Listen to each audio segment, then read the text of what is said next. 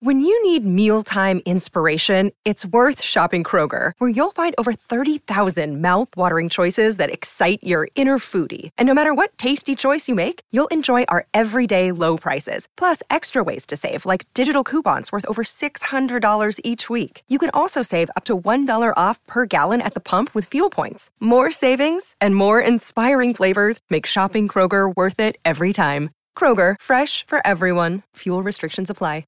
This is the Growing Up Rock Podcast with your hosts, Stephen Michael and Sonny Hollywood Pooney. Now, crank it up.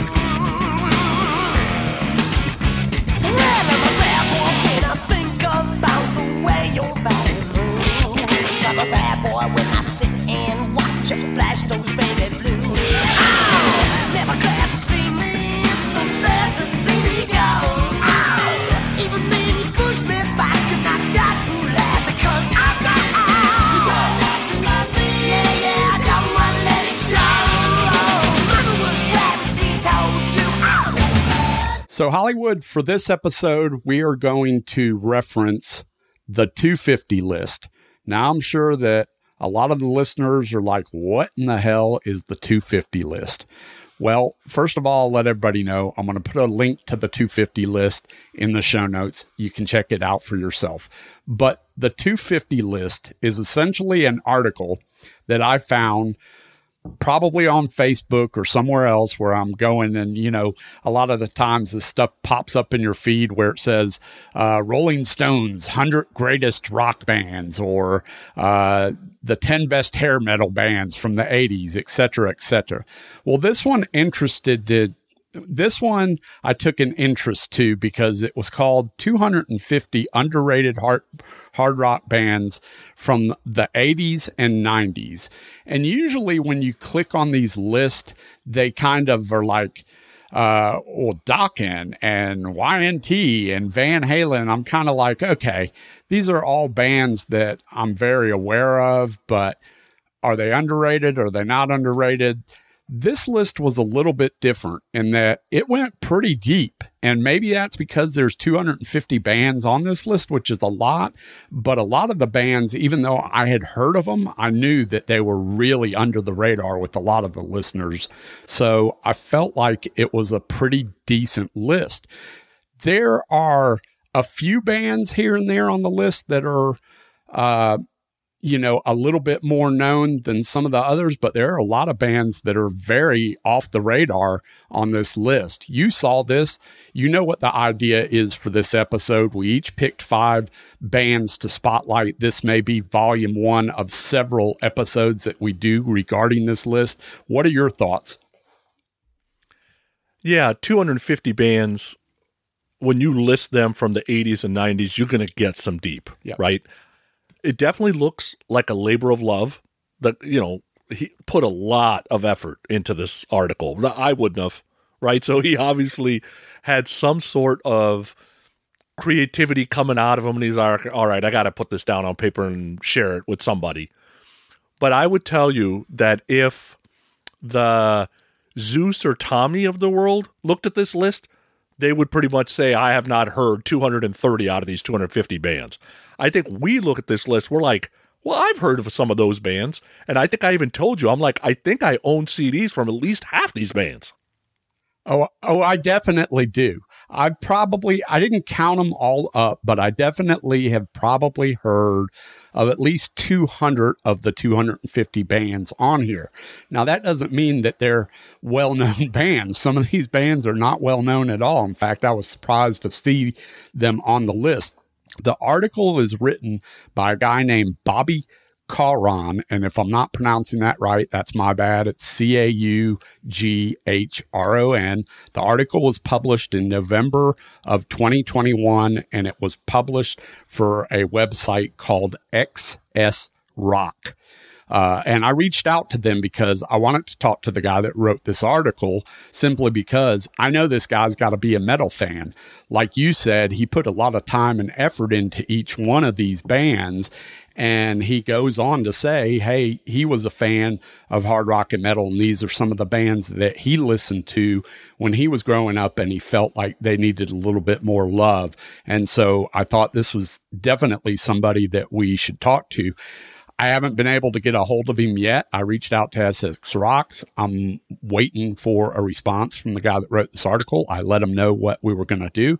And that's what we're going to do. We're going to spotlight five bands each from this article and this may become several other episodes down the road but this is the what we're calling volume one of uh, the first shot at this 250 list. And we won't go through all the bands that are on this list in this episode.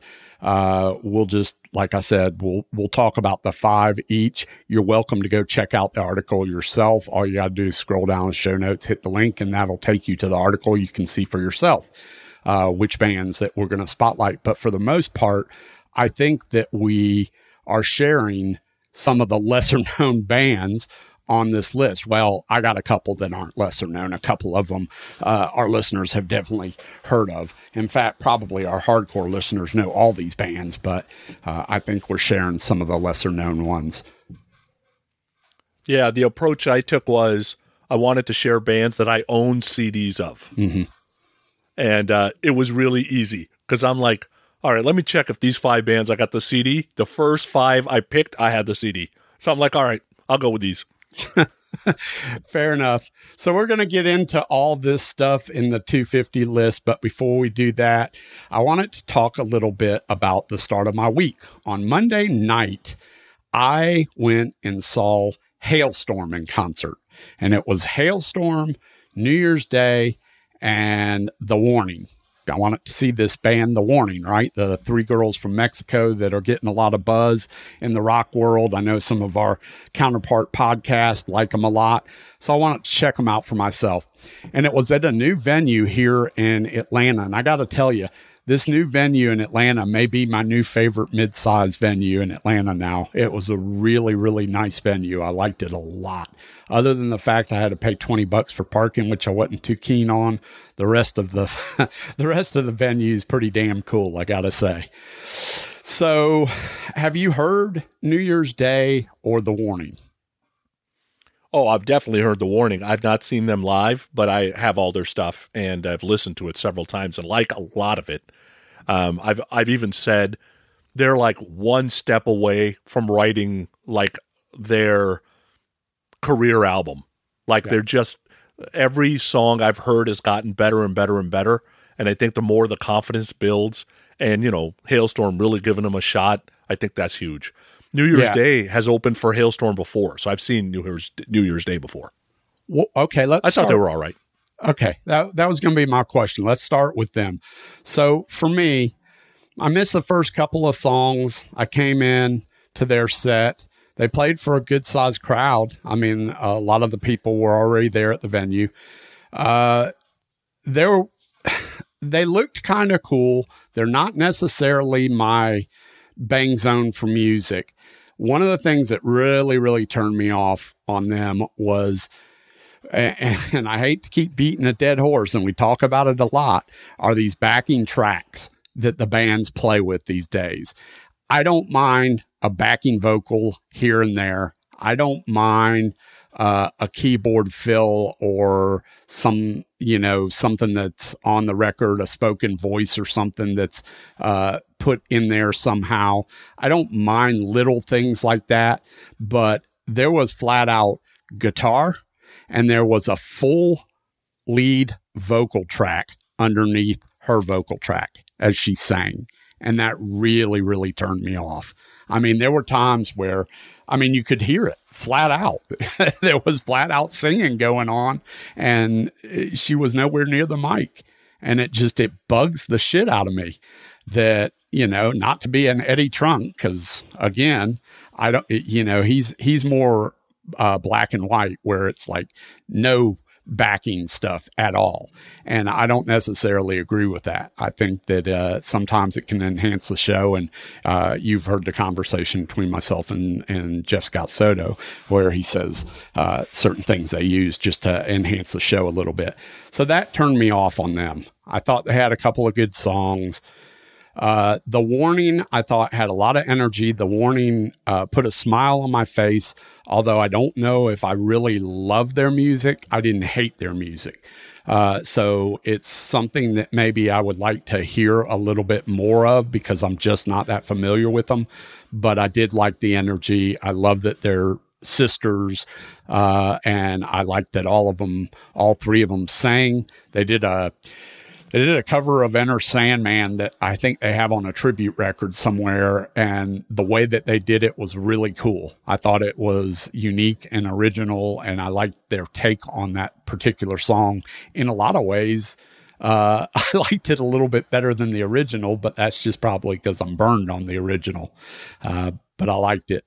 Uh, a lot. And uh, like I said, I, I thought they were full of energy and just really you know, decent live. They could play their instruments and everything. So, uh, had no problem with the warning. So let's get to the Halestorm set list. So, Sonny, are you a guy that likes to go out and look at the set list before a show, or do you stay away from that because you want to be surprised?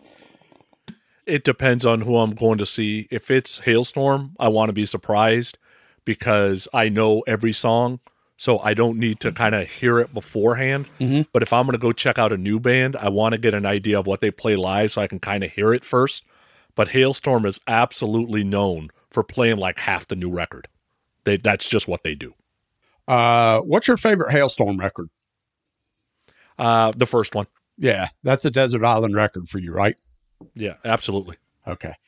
Well, so I went out because I'm not the Halestorm fan that you are. I like them, but they're more newer to me and I'm not as familiar with all their records. So I wanted to go out and see, hey, what should I prepare for in their show? And the last couple of set lists were like festival set lists, so you can't depend on those because they're they're on stage for an hour, they're in and they're out. They play the hits or what they consider their popular tunes, and then that's it. So that really wasn't going to do me any good. So I went back to the last full on headlining show that they did. I looked at the set list, and sure enough, like m- more than half the new record was in there, which is fine with me because, by the way, the new record, Killer, I got no issues with it. There are a handful of older songs that I definitely wanted to hear and wanted to make sure that they were in the set list. Uh, so, you know, that's kind of what I want to check out. So I prepared uh, a playlist and uh, that's kind of what I was expecting from this show. Yeah, I didn't get that. and they do that a lot too. They don't always play the same They- because they look at it going, there's going to be people following us, especially if we play close back to back nights. So they'll completely change it up. Yeah, they really changed it up. And in a way that I'm not sure I agree with, but I'll just I'll give you my take on it. First of all, let me say up front, I enjoyed myself. We had a great time. Band sounded awesome. But the last time I saw the band was opening up earlier this year in February when they did the uh, co-headlining tour with Evanescence. And when I saw that show, they came out and punched you right in the face, kicked your ass from start to finish. It was a great show. I think I told you that night after the show. Oh, they they were amazing. They sounded great.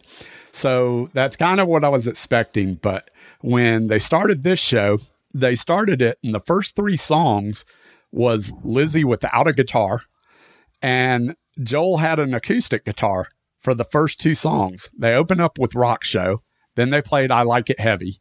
Then they went into Familiar Taste of Poison, which is a little bit slower of a song. So those first three songs from the set, I was like, okay. Are we getting an acoustic show or what is going on? And I like Rock Show and I like It Heavy. I like both those tunes. Familiar Taste of Poison's okay. It's just a little bit slower for me. And to be the third song in the set was a little weird for me. Then they go into Amen, and Amen is the song that I've kind of primed my wife with, and she loves that tune. And I like it a lot too. I really love Amen. plugged in or acoustic? plugged in. Yeah, this Okay. this one was plugged in. So she got her guitar for Amen. It was a normal version, but it didn't feel like it had quite as much energy as that song normally has. And so I kind of said, my wife and I talked about it and we said, well, maybe that's because it's so early in the set. Whereas if you look at their previous sets, they were playing that like almost towards the end, like one of the last songs in the set. And that's a song that has a lot of high energy, right? It has the big gang courses and stuff like that. It's a really, I love that tune. So it was a good version, but now they're starting to get their pace, right? It was really a slow, sort of a slow build to get to this point. So they go to Amen, they go to Freak Like Me, Wicked Ways, Do Not Disturb, Bright Side, Love Bites, So Do I, which by the way kicked ass, Strange Girl, and then they slow it back down, which is fine. Lzzy does sort of a solo medley on the piano of Break In, Dear Daughter, and Raise Your Horns. She does like pieces of each one of those songs on the piano. It's fine. I like those songs. It's just a nice slow moment. Then they kick back in. They play I Miss the Misery. AJ does the drum solo. Back from the Dead. I Get Off.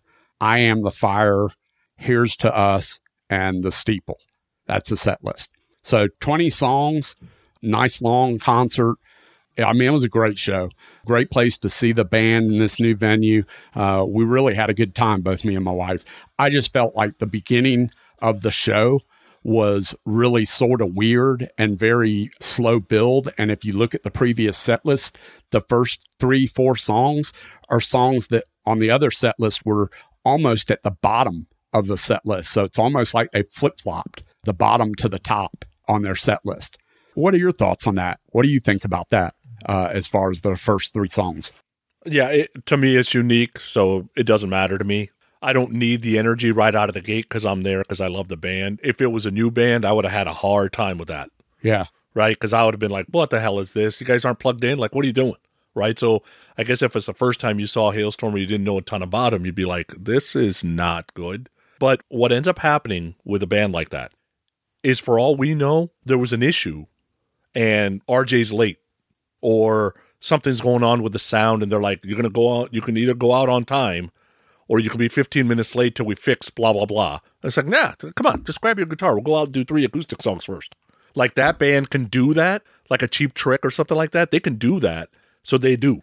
You know what I mean? Let me clarify. He did have an acoustic guitar, but it wasn't an acoustic set. They were plugged in. Yeah. It was all plugged in. The bass player plugged in. RJ was there. AJ, RJ, RJ. RJ. RJ. RJ was there. The only thing that was acoustic was Joel had an acoustic guitar plugged in. And so that's why I say acoustic.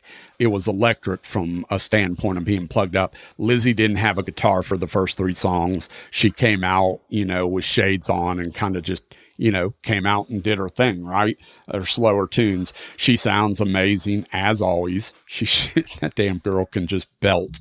I don't know how she does it. I don't know how she does so many tour dates and does it like that man, I hope she's taking care of her voice because sometimes it's like, how how does that not hurt you? But she sounds amazing. Uh, yeah, but she's still young, so you know she's young, and I'm sure you know she's smart. She's she's figured all that out. And what I think is interesting is how did the warning get the support spot because they're newer than New Year's Day. Yeah, I don't know. I mean, there's a lot of buzz around that band just from various places. So m- maybe it's as simple as record company support. I don't know what label they're on. Maybe they're on Atlantic Records. I don't think so, but uh, it's just interesting. I'm glad. I'm happy for them. Yeah. it seems like they're doing well. You know, for any young band, that's great. Yeah, and I, I would say it's the right call in terms of what I saw. Yeah. and the people that were there, a lot of them knew the warning. Oh, of course. Yeah, because this is, I think, the second or third time they've been out with a Halestorm. Yeah. I mean, there was probably, this place holds probably close to 4,000 people. And maybe, uh, if I had to guess, maybe 2,500 to 3,000 were there. Yeah, that's good. Uh, great time. I just thought I'd share that with the listeners, share my thoughts on it. If you get a chance to go see Halestorm, definitely go see them because they're really, really good live. Before we get too much further into this 250 episode, I know we've talked a lot beforehand, but you know, we always got to do this no matter what.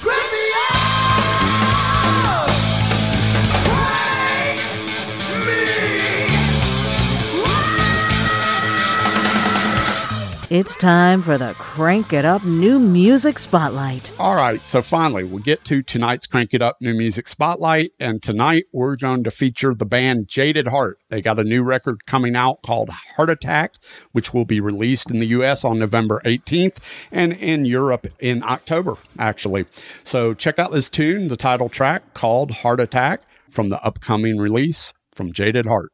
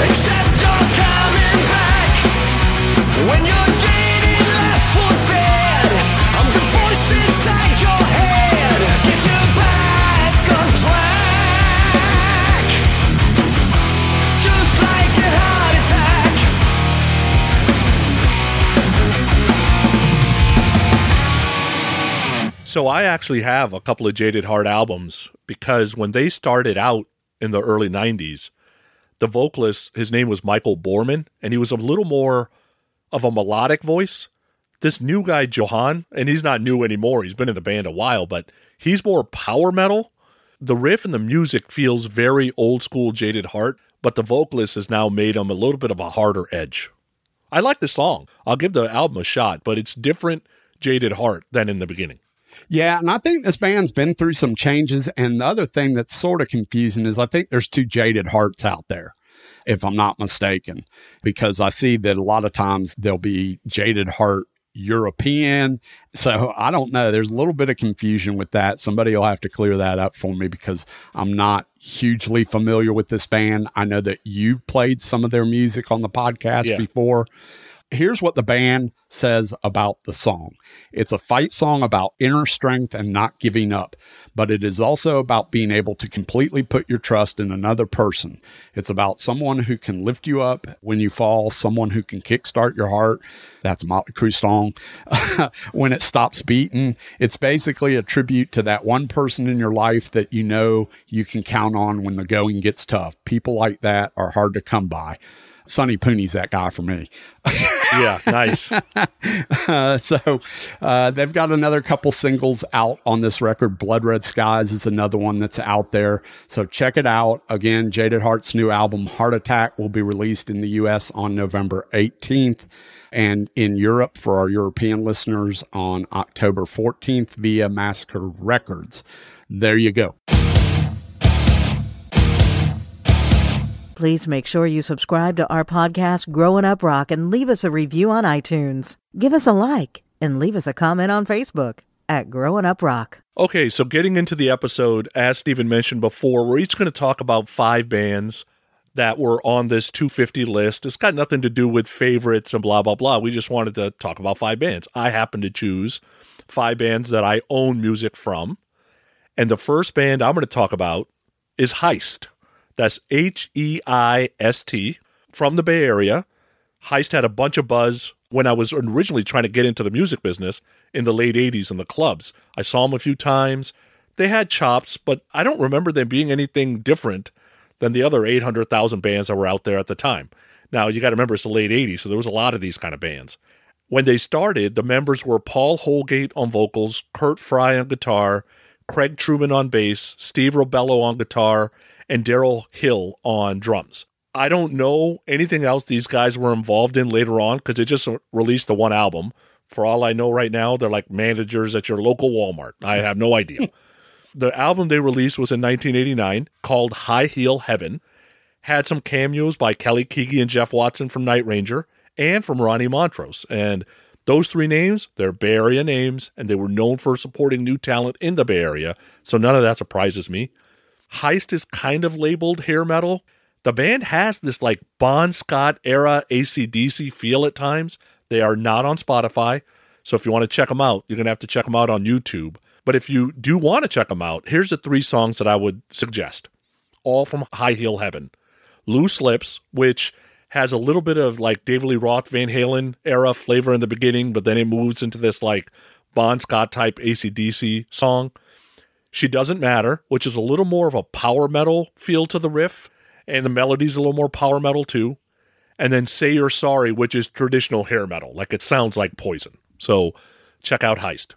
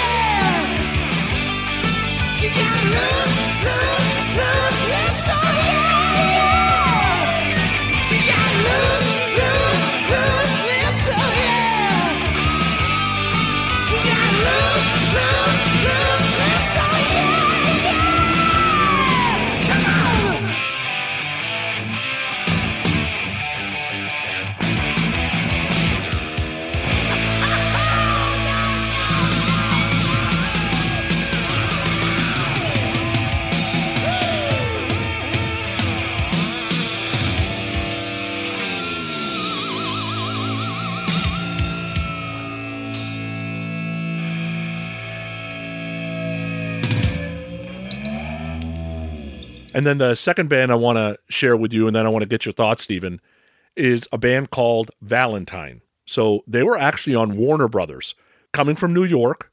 Hugo on lead vocals, Neil Christopher on drums, Adam Holland on guitar, Craig Pullman on keyboards, Gerard Zappa on bass. These guys were produced by Neil Kernon, right? Hugo has a great voice, like I said, on Warner Brothers. So this is like they were trying. They released this self titled album in 90. People talk about them like as a heavier version of Journey. They most likely strike gold if this releases in like 85. The band tried to survive in the mid 90s by a band name change. They changed their band name to Open Skies.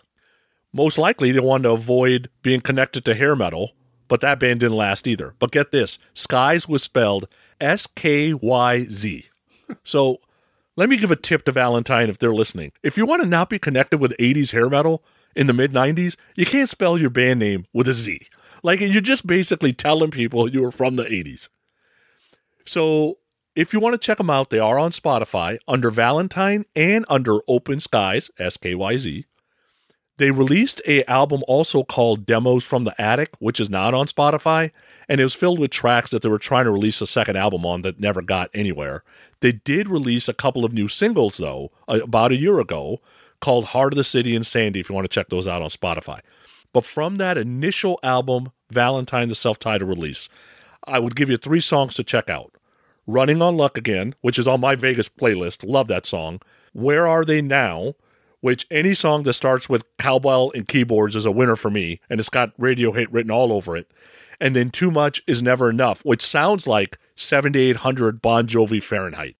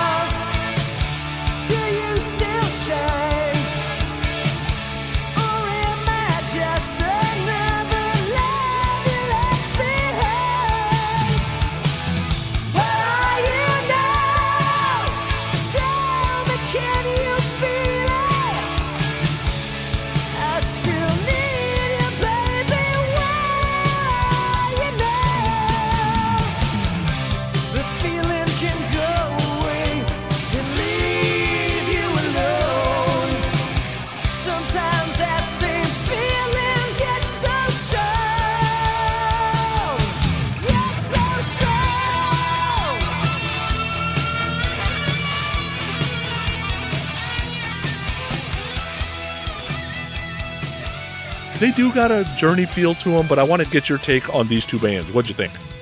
All right, so I think it's going to be a theme as we go through a lot of the bands on this list, not just yours, not just mine, but overall the 250 list is a lot of this music has a really demo-y sound to it, which is tough for me these days. And when I say demo-y sound, I mean like a shitload of reverb on the vocals, basically. And it just it it becomes a tough listen from that standpoint. Heist to me I listened to all the songs you recommended on both Heist and Valentine. I actually listened to the full Valentine record. I'd never heard of Heist. I actually had heard of Valentine. I think out of the two bands, I prefer Valentine a little bit more. Heist was okay, but at some point, this sounds weird coming from me because I usually really don't mind that Bon Scott, Brian Johnson, ACDC rough vocal thing. But for whatever reason, the Heist vocalist at some point starts to wear on me just in the three songs that I listen to. And there's a couple of choices that he makes in the vocals that I really hated for whatever reason. Like, I don't know, there were a couple screams in there or something that I was like, why and what was that? So I don't know, but overall, both of them are okay to listen to. It's just for me, I preferred the Valentine a little bit more. That's how it rolls down for me. All right. So getting to my first couple of choices. And when I put my list together, I didn't go as deep as is Sonny's. Sonny's is pretty deep. I definitely have a couple of bands that are less talked about on my list, and we'll get to those. But the first two bands I'm going to talk about, I would say, are probably more well known than a lot of the bands on this 250 list. And I knew when I was putting my list together, I was like, like Hollywood probably not going to like any of the bands I throw on here, or if he does, it's going to be like maybe one, maybe even two at most. Uh, and I knew that, and that's okay. Sonny and I have different taste, and my taste is usually the better taste. But anyway. so the first two bands we're going to spotlight here. The first one is a band called Dirty Looks. So Dirty Looks was originally from Pennsylvania. They moved to California to be part of the 80s metal movement. The band released the following albums in the 80s. They released Dirty Looks, In Your Face, I Want More, Cool from the Wire, and Turn of the Screw. Cool from the Wire and Turn of the Screw were probably the more popular records for them. Those are the ones that kind of broke them. If you like that ACDC sound, I mean, that's what these guys are all about. They sound like ACDC. They're still together today, although the lead singer, Henrik Ostergaard, he died back in 2011. So they've had Jason McMaster from Dangerous Toys filling in and doing the vocals for this band. But I like this band, and it's really it's not a stretch for me since I'm a pretty big ACDC fan. But three songs I'll give folks to listen to is one, Getting Over, two, It's Not the Way, and three, Love Screams. Check out those three songs. Although I'll tell you, if you like ACDC at all, there's no reason why you shouldn't like Dirty Looks.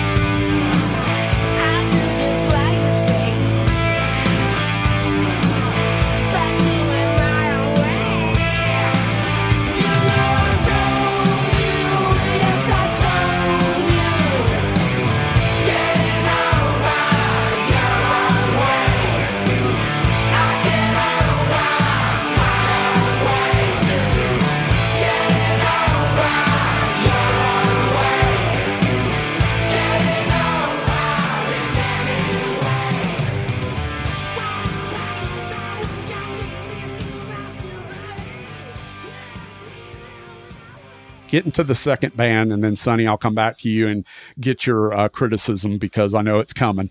Uh, so the second band I'm going to spotlight is Fastway. I know most of the people that listen to this podcast have probably heard of Fastway.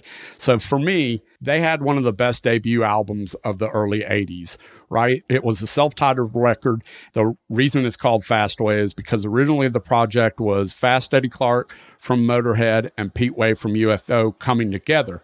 Well, they came together during the recording. Pete Way was always wasted, never showed up he ended up leaving the project before it even got completed. They had vocalist Dave King. At the time, he sounded very much like Robert Plant. Anyway, the band ended up doing several albums for CBS Records, but I always tell people go back to the first album. I would tell you listen to Easy Living, Say What You Will, which most people would know if they've listened to rock music, and then go to the soundtrack for the movie Trick or Treat because there's a lot of great songs, which essentially that's a Fastway record. And Trick or Treat, the title track, is a really great record.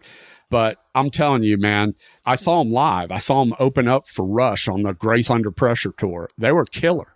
Just a great debut record. I love, love, love Fastway. And they've put out some recent stuff that actually is decent. Of course, who's in the band now? Fast Eddie Clarke, no longer alive. Rest in peace. Dave Shirley's moved on to uh, Front Flogging Molly, and he's been doing that for a long time. And of course, Pete Way, he never came back to the band when he left early on.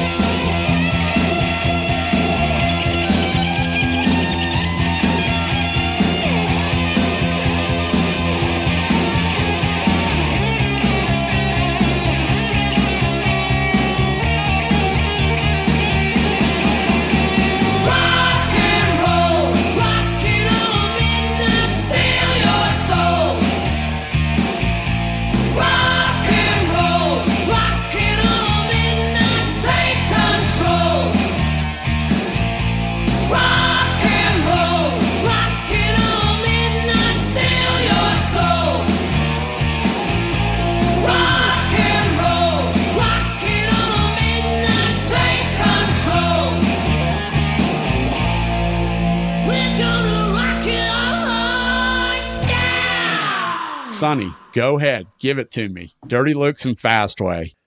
Okay, let me start with Dirty Looks. I have no Dirty Looks music in my catalog at all. So that song Getting Over, I had never heard it. I send you a text. I'm like, are you talking about Get Off? Are you talking about Getting Over? So you go, oh, that one's not on Spotify. Go to YouTube. Get Off is a better song. Getting Over is not good.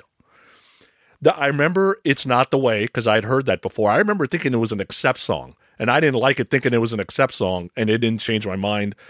dude, this whole thing about if you like ACDC or like Dirty Looks, that is not accurate. Not at all. I like ACDC. I don't like Dirty Looks. So, how do you think Dirty Looks differs from ACDC in terms of sound? They're worse. Period. they don't know how to write songs. Comma. They suck. Period. Whatever. It's the best preschool in the area. Really?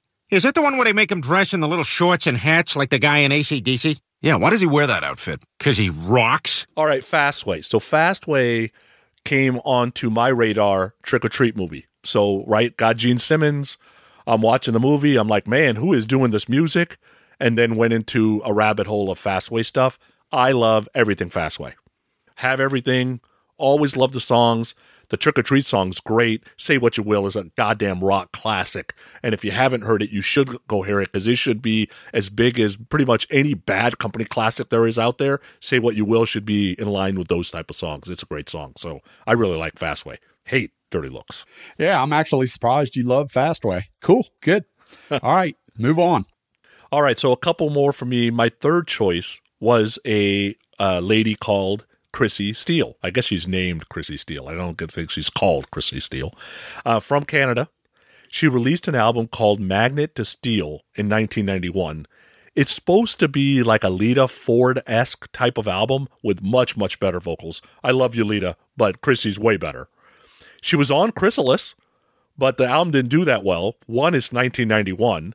Two, Chrysalis is not like the most ethical record company from what we've heard. And we don't know if any record company was really being ethical at that point, but Chrysalis doesn't have a great reputation. So I don't know if th- this album had a chance at all in breaking through. Also, when you listen to the vocals, man, Chrissy can sing, but man, does she push the rasp in some of these songs. It's good, catchy stuff, though, and the album is on Spotify if you want to check it out. I would suggest these three songs the title track, Magnet to Steel, which uh, it's got a little bit of a bluesy flavor to it, and it feels like a Desmond Child type song. Love You Till It Hurts, which just completely punches you in the head. And Armed and Dangerous, which is like a good mid tempo song with a great chorus. Now, Chrissy's trying to make a comeback, but she's changed her name to Christina Southern. And there's a new single on Spotify called Insidious, and I can tell you, uh, let's just say it doesn't sound like 1991. Let's just let's just put it that way. Well, Is we'll- it rock? We'll let her make her comeback. Uh, I wouldn't even say it's rock. So we'll let her make her come back the way she wants to. How about that? Fair enough.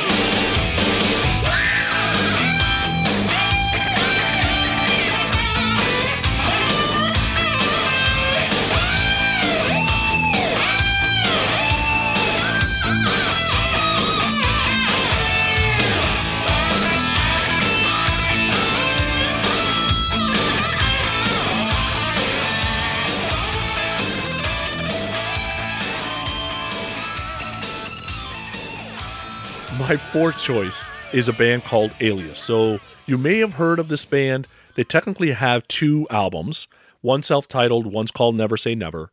And they are also from Canada. And Alias was a supergroup. So it's three members from Heart Roger Fisher, Steve Fossen, and Mike Derosier, and then two members of Sheriff, Steve DeMarchi and Freddy Curci.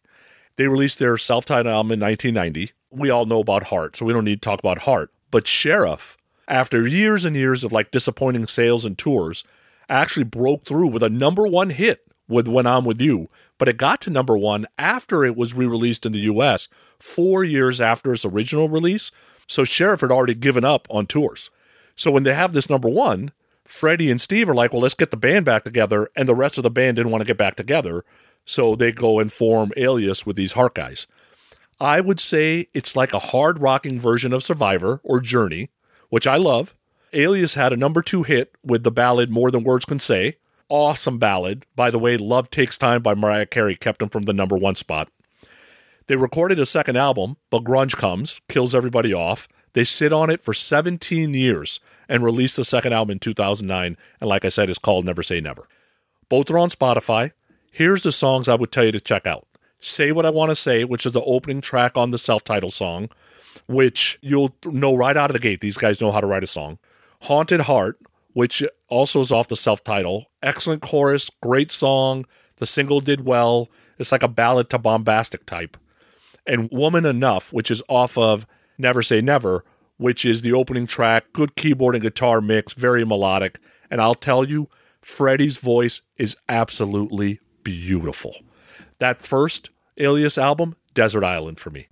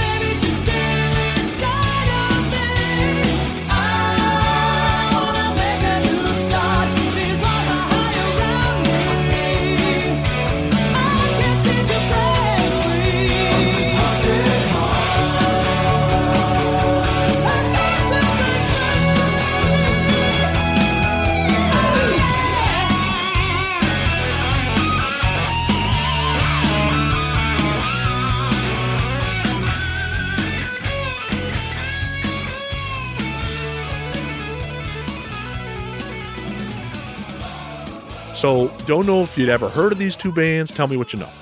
All right. So, yes, I was familiar with both of these names. Chrissy Steele, I had never checked out. So, I really didn't know much about her other than her name. Uh, so, that one was sort of new for me. I listened to that Chrissy Steele and actually I really liked it a lot. Uh, I'm not sure what it is with hard rock and women from Canada because she sort of fits into that Lee Aaron mold. along with a few others there from Canada. But that one was a new one for me. And I got to say, that one was a pleasant surprise. Whenever I see Magnet to Steel, for whatever reason, I always think of the song I'm Your Magnet and You Are My Steel by Walter Egan, which is absolutely completely different than what this is. But yeah, I mean, I would liken Chrissy Steele to sort of like a Saraya, maybe. Uh, would you agree with that? Uh, yeah, absolutely. Yeah. Okay.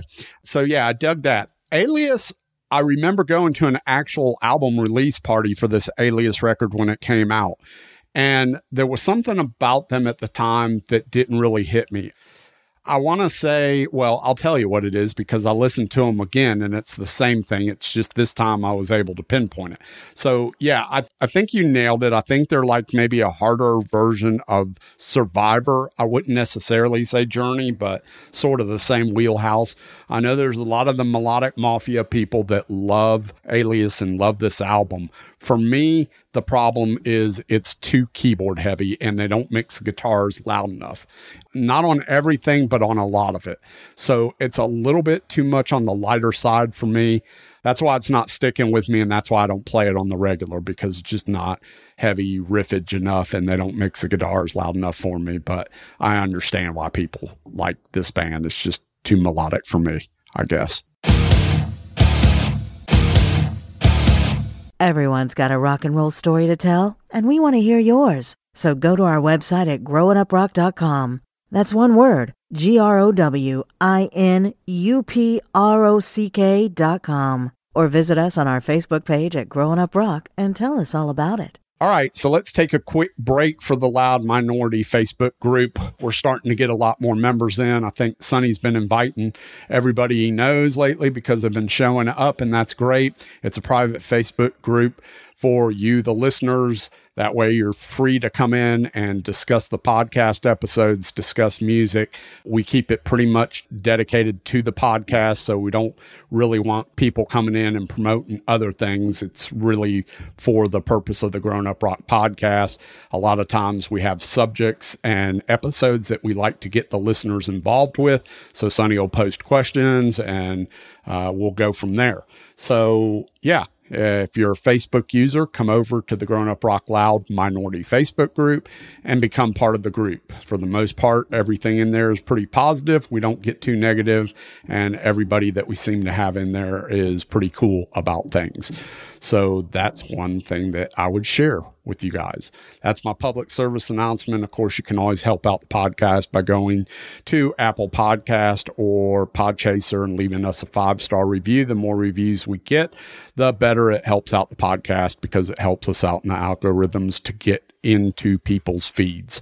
That's it. We appreciate it. Now back to our regularly scheduled program.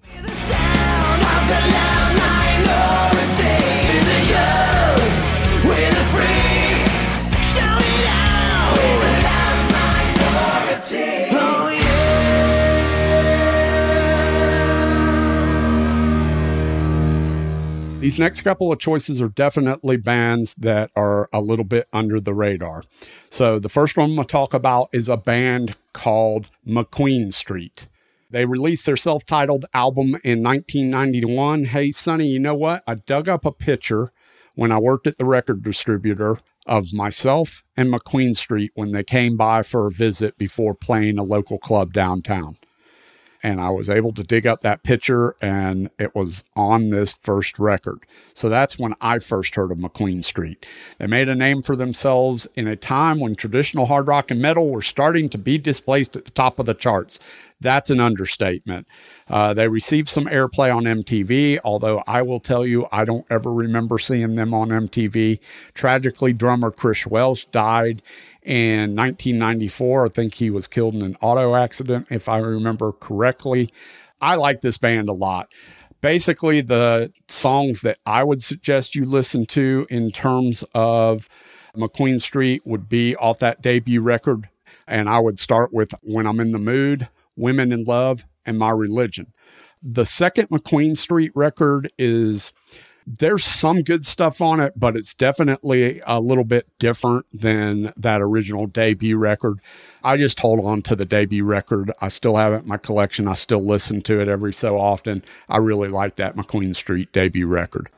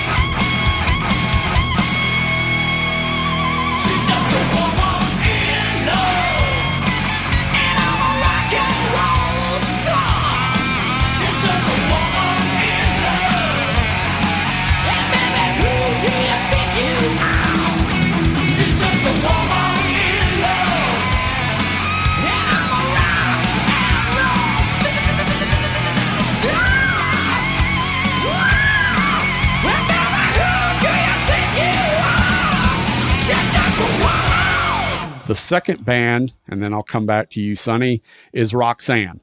Now, we've talked about Roxanne on this podcast before as it relates to the MORC episodes that we do, the Monsters of Rock Cruise episodes that we do, because we all saw them at the pre party on the Monsters of Rock Cruise, I think 2019 was the year that we saw them at the pre party. And I really liked them. I mean, I had the record.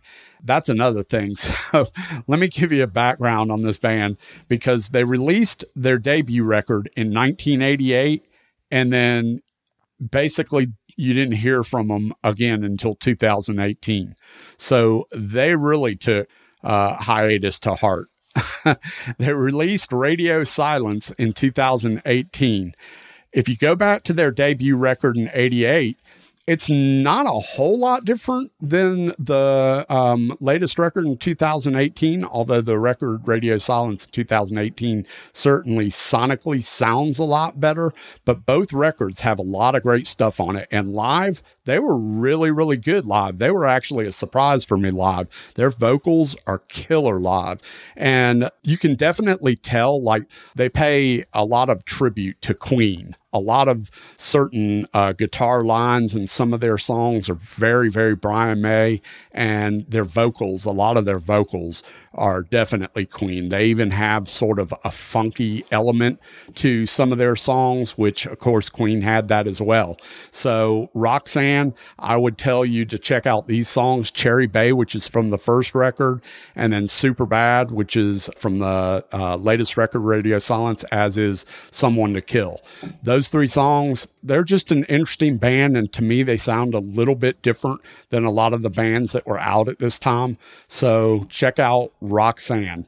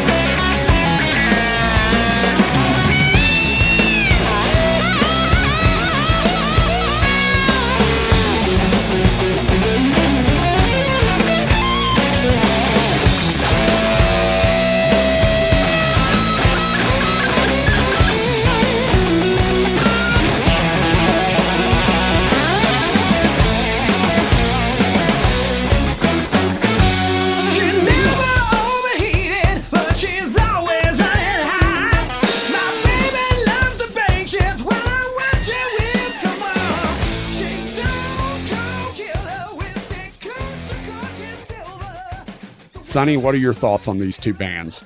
So I own all the stuff from both bands, which is just a few albums. But Queen Street, so I'm listening the other day, right? So I listened to When I'm in the Mood, then I forwarded to Women in Love, and then I forwarded to My Religion, and I had it on shuffle in that album. And when My Religion ended, I forgot to go like change it to another album. Uh-huh.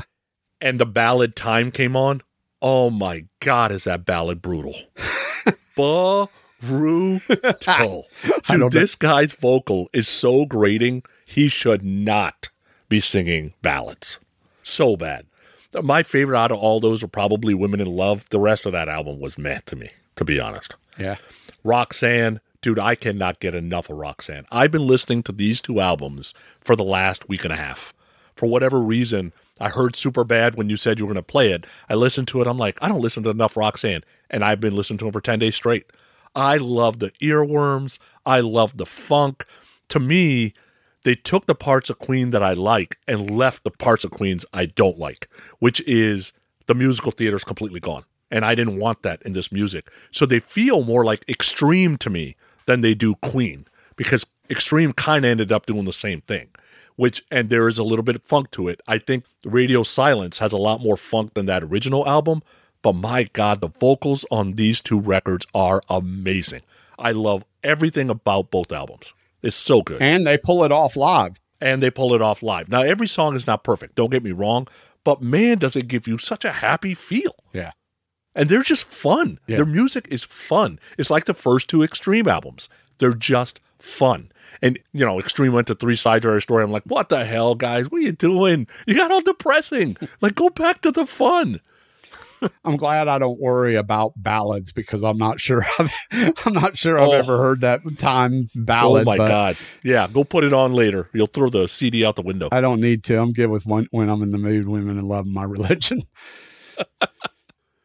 All right, so my last choice today, we are going to talk about a LA band called Shark Island. So Shark Island debuted their major label album, which was on Epic, called Law of the Order in 89. So this band was one of those regular bands on the Sunset Strip, but just couldn't turn the success in the clubs into album sales. The original lineup was Chris Heilmann on bass, Greg Ellis on drums, Spencer Sercombe on guitar, and Richard Black on vocals. And if Richard Black sounds familiar, he was the singer in the supergroup Contraband with Tracii Guns and those guys. Also, it's rumored, and there's some stuff on YouTube you can watch that proves this rumor to be true, that Axl Rose stole all his moves on stage from Richard Black. So, Shark Island, they were named something else before, but they were already in the clubs when Guns N' Roses was coming up. So it's possible that he kind of ripped his moves, but you know, go look on YouTube, find out for yourself. Law of the Order, their fans loved it, but it didn't get much promotion, so it just kind of died before it even got started. Shark Island's been through a bunch of different lineups. They've tried to come back a couple of times. They've got a couple of albums out there, uh, like Gathering of the Faithful, released in 2006, and Bloodline, that released in 2019. But they also had a couple of songs in movies, including Bill and Ted's Excellent Adventure soundtrack. So most of this stuff is on Spotify, so you can go check it out. Here's the three songs I would tell you to try. Somebody's Falling, which is off of Law of the Order. Get Some Strange, which is also off that same album. Somebody's Falling is like a LA Guns feel, and Get Some Strange is really got that LA sleaze to it, but it's very listenable. Dangerous, which is off the Bill and Ted's Excellent Adventure soundtrack, you can tell they back off the sleaze and do kind of a more straight ahead song, and it's got a little more mass appeal.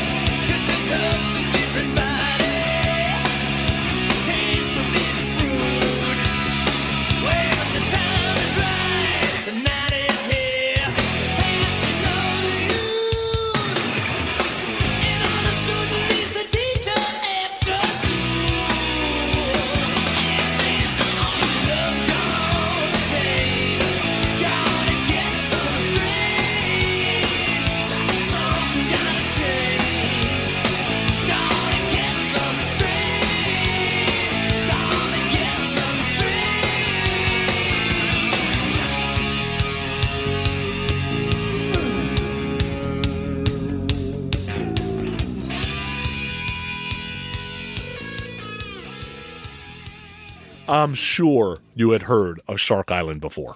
Yeah, absolutely. And I went and checked out the YouTube video, and yeah, I can definitely see where I can see where that's a thing for sure. You know, but hey, everybody takes from somewhere. Uh, you know, go look at David Lee Roth and then go watch Jim Dandy from Black Oak, Arkansas. Definitely, it's happening. Anyway, yeah, Shark Island is a band that didn't stick with me when they first came out. Uh, I just really didn't think much about them. I know a lot of people love this band and go back to this first album as being a classic. A lot of the deep hard rock fans. I listened to this record again. Okay, so here's what I'll say it's better than I actually remember it being, or I like it more so than I did back then. But for some reason, there's just something that does not quite catch my ear. And I don't know exactly what that is. I just, I don't know. I mean, I listen to it and I like some of it, but I don't like all of it. And I also find myself getting bored uh, with it when I try to listen to the full on record. But that's just me. So I don't know. There's a reason why Axl's doing the moves and he's not. and there's a reason why it wasn't commercially successful. they didn't connect to a lot of people. That's right. But you know what? It might be Richard Black because even that Contraband record, Yeah. you listen to it and it's like, it's me. Yeah. It's got all this all this talent and it's just eh. I never was into that Contraband record from the get go. I never really thought that much of it. I thought, I thought it was meh at best. And I love the fact that uh, when you were talking about them, you, you're like Tracii Guns and and Michael Schenker's in that band and Blotzer was in that band. And, Yeah, yeah, but you know, I don't want to talk about those guys because I like Tracii. and and and uh, who was uh, uh, the bass player from Vixen? Who is it? Jan, Yeah. uh, Jan Peterson was that her name? Yeah. Yeah. Uh, Jan, yeah, I think so. Yeah. I'm positive. Uh, so anyway, all right. So I'll move on to the last band I'm going to talk about, and this one's another one of those bands definitely under the radar. And for for whatever reason, this band and the band Babylon AD really. Uh, they just for whatever reason they they both sort of remind me of each other and i don't know what it is I, maybe they came out around the same time and i think uh, i don't have the list in front of me but and Babylon AD also on this list of 250 Oh, I'm sure it is. I'm sure it is. I'm pretty sure they are too. But anyway, this band really didn't get that far. So the guy in the article says they were sort of a Tesla meets Southern Rock hybrid that didn't make it on most people's radar. I actually think that's not that far off from the description. Uh, they have a lot of dynamics in their music where it's it's sort of slower and softer, but then it kicks in, it's heavier. The guy in the article says if you like a good barroom boogie woogie sound mixed with hair metal, you'll probably really like Sweet FA. I would say that's kind of fairly accurate. These guys actually came in my came on my radar because when they were recording their record with Howard Benson, Howard Benson was a producer that did a lot of bands in the uh, late 80s, 90s. First of all, they were on MCA Records, which wasn't a great place to be. But this band was recording their album just down the street from a strip club that I frequented often at this particular time in my life uh, with a lot of my friends. Yeah, I'm just going to throw that out there. There was that period of, of time in my life. Anyway, Yesterday. yeah, yeah, right. definitely not yesterday, Jen. I love you. But anyway, so this was definitely a period of my life, and this band was in there literally every night, and I'm not even shitting you. And I was in there a lot because I knew some of the people that worked there, but uh, that's beside the point. Anyhow, when the band first came out, I was kind of like meh on them, but more recently, like within the last two or three years, I went back and checked out the couple records that they have out. And it's really not so bad. The songs I would tell people to listen to is a song like Bad Boy off that second record. Whiskey River is a really good tune, and Prince of the City off the first record. Check out those songs. If you like what you hear, then you'll probably like the two records that they have out. I mean, they're definitely a band that is uh, under the radar for a lot of people. Uh, so they are well deserved to be on this list. And uh, much like Sonny said, I, who knows where any of these dudes are now? They may be your Walmart greeters at your local Walmart. I don't know.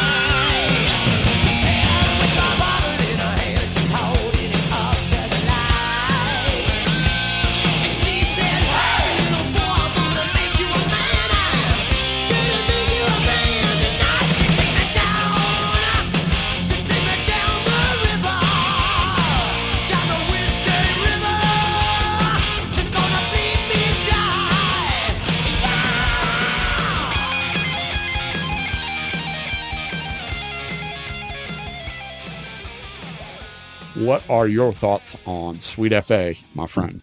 So I have the first album Yep. in my CD cabinet over here. Bad Boy is meh. They're trying to do Extreme. Extreme does it better. Whiskey River at least is a little more straight ahead. But I like Prince of the City the best out of these 3 mm-hmm. They're nowhere near as good as Babylon AD. Babylon AD wipes the floor with these guys. They, these guys, they just don't have it. And I think we're starting, or not starting, but we're hitting on these bands that they got some good stuff, but it's like it's not super connecting, and it's like, well, I forgot about them, and I'd heard about them, but I couldn't stick with them. They just didn't have whatever it was because there was so many of these type of bands. That's why Roxanne's so different to me. Because man, the vocal and the funk and the party and the fun is like perfect. And it's too bad they didn't make it because they probably deserved it. I'm not sure a lot of the bands we're talking about, like Heist. Come on, like there was, like I said, there's 800,000 bands that sounded like them. Here's my thought. A lot of the bands on the 250, there's going to be a mixture of reasons why these bands never popped big. One is going to be they just didn't have it, like Sonny said, for whatever reason, their music doesn't resonate. They didn't write the great songs. But also, there's other factors, and it's the same factors that are for a lot of bands that don't make it, whether it's a record company issue, whether it's a management issue, whether it's a timing issue. I don't know. There's probably a majority of reasons some of these bands didn't make it. But this list, I feel like, is a fair list of 250 bands that just didn't make it. And some of this stuff on this list, like I've heard of and I don't like, and it sucked. And I'm, I mean, I'm just not a big fan of. But some of it, like the stuff I shared today, is stuff that I like, but you know, everybody obviously didn't. And so we'll see where this list takes us. Maybe we'll do more volumes. It depends. If you guys like this episode, by all means, let us know that. Uh, that way it'll help us. Uh, and we'll pick maybe five more bands each off this 250 list because there are definitely a lot of bands on this list that could deal with being spotlighted. So yeah, it is what it is. All right, so let's connect it to Kiss.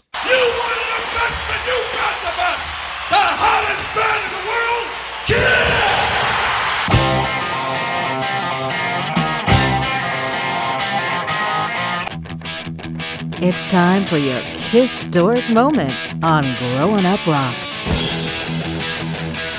So for the historic moment, Vinnie Vincent Invasion made the 250 list. So we know Mark Slaughter, Dana Strum leave to have some success in Slaughter, and Bobby Rock goes to join Nelson and then Lita Ford. And Vinnie, well, if you've listened to us for a while, Vinnie is Vinnie, and we will leave it at that. But for all the drama that surrounds this band, they released two great albums in the 80s. Here is a track from the second album called All Systems Go, which is on Spotify if you want to check it out. And the song is called Naughty, Naughty.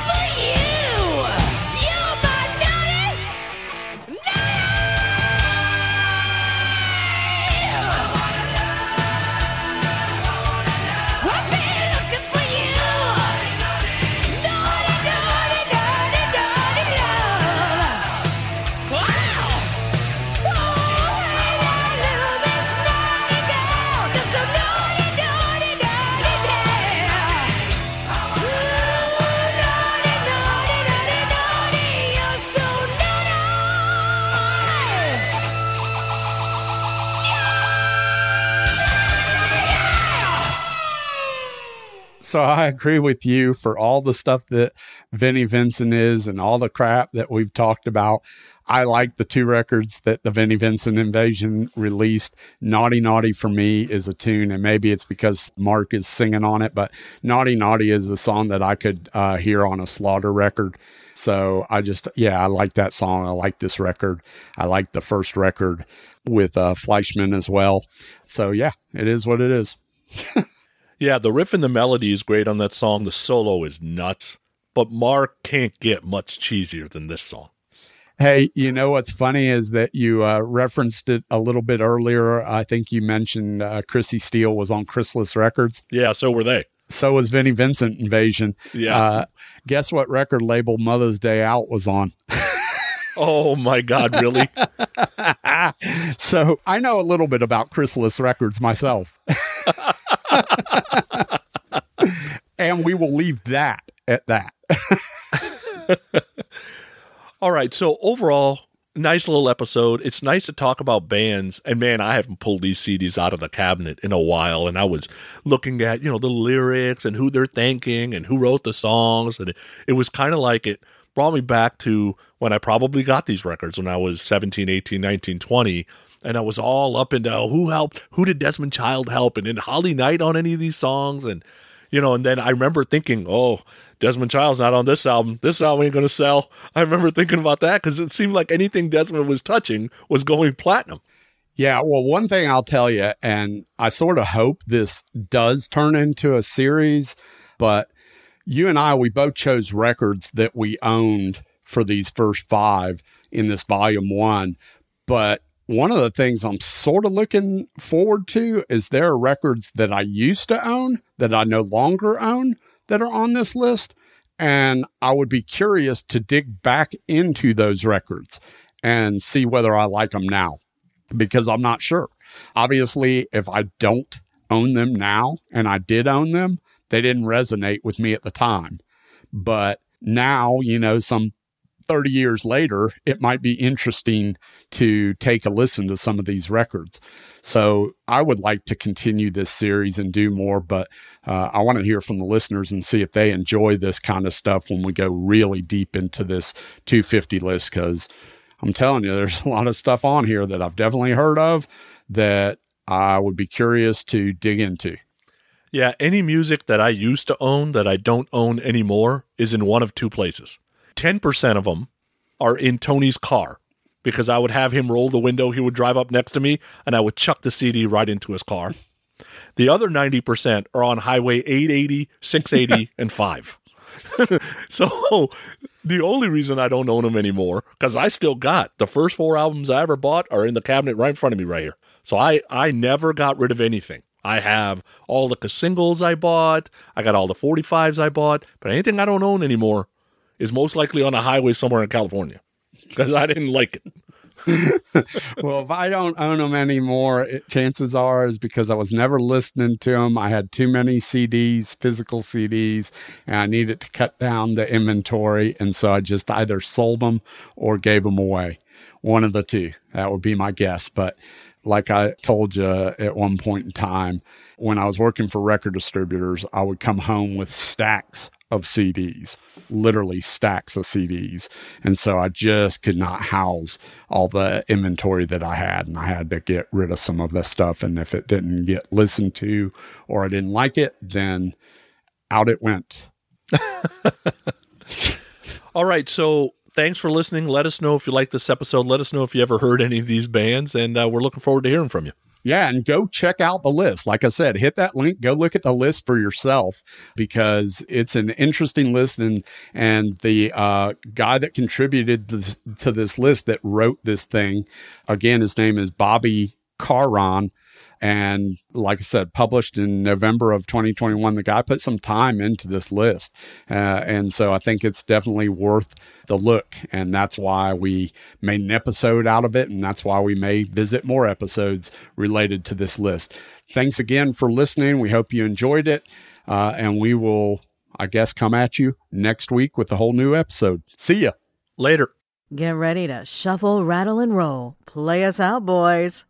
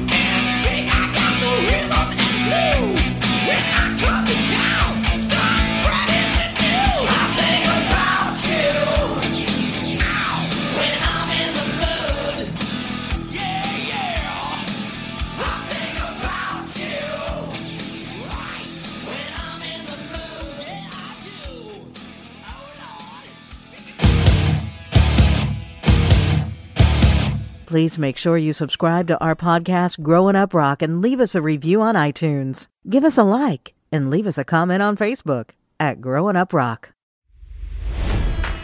It's NFL draft season, and that means it's time to start thinking about fantasy football. FantasyPoints.com features industry leading experts and prognosticators using proprietary hand charted data to help you score more fantasy points. FantasyPoints.com is the place to go for whatever kind of fantasy football you play. Whether you play fantasy football, daily fantasy sports, or do a little bit of everything, Fantasy Points has the meticulously researched content to guide you to victory. And why wait for the fall? Fantasy Points also covers the new spring football league, the UFL. Join the guru, John Hansen, Scott Barrett, Joe Dolan, and other massive names in the fantasy football universe with an exclusive offer. Use code Pantheon for 15% off any fantasy points package, including the all in package, with access to every article, tool, and data nugget that Fantasy Points has to offer. That's fantasypoints.com and code Pantheon for 15% off at Fantasy Points. Fantasypoints.com. Code Pantheon. Score more fantasy points.